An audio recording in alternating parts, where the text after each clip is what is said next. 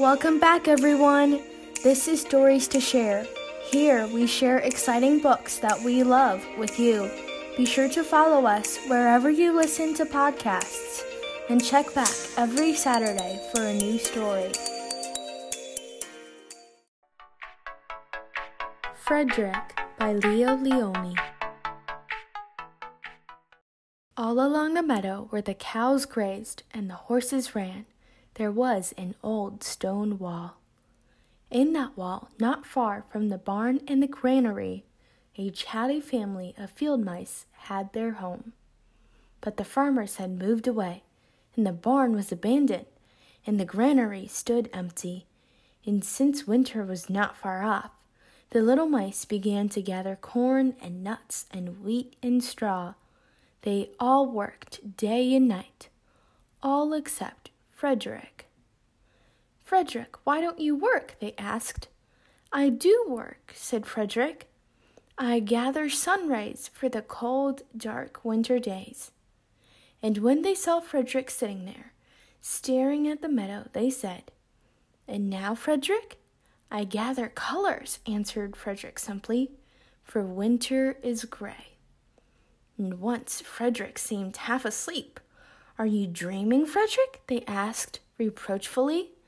But Frederick said, Oh no, I'm gathering words, for the winter days are long and many, and we'll run out of things to say.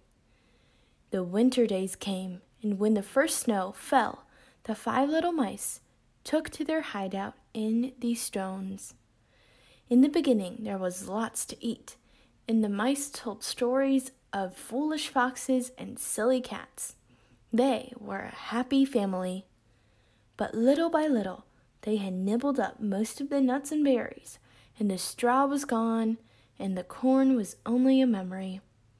It was cold in the wall, and no one felt like chatting. Then they remembered what Frederick had said about sunrise and colors and words. What about your supplies, Frederick? They asked. Close your eyes, said Frederick, as he climbed on a big stone. Now I send you the rays of the sun. Do you feel how their golden glow? And as Frederick spoke of the sun, the four little mice began to feel warmer. Was it Frederick's voice? Was it magic? And how about the colors, Frederick? they asked anxiously. Close your eyes again, Frederick said, and when he told them of the blue periwinkles, the red poppies, and the yellow wheat, and the green leaves of the berry bush, they saw the colors as clearly as if they had been painted in their minds. And the words, Frederick? Frederick cleared his throat, waited a moment, and then, as if from a stage, he said, Who scatters snowflakes? Who melts the ice? Who spoils the weather? Who makes it nice? Who grows the four leaf clovers in June? Who dims the daylight? Who lights the moon?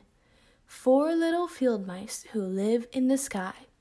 Four little field mice, like you and I.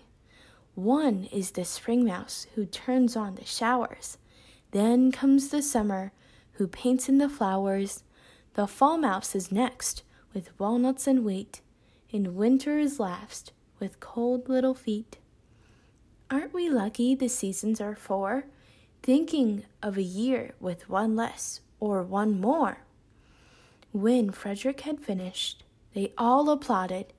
But, Frederick, they said, you are a poet.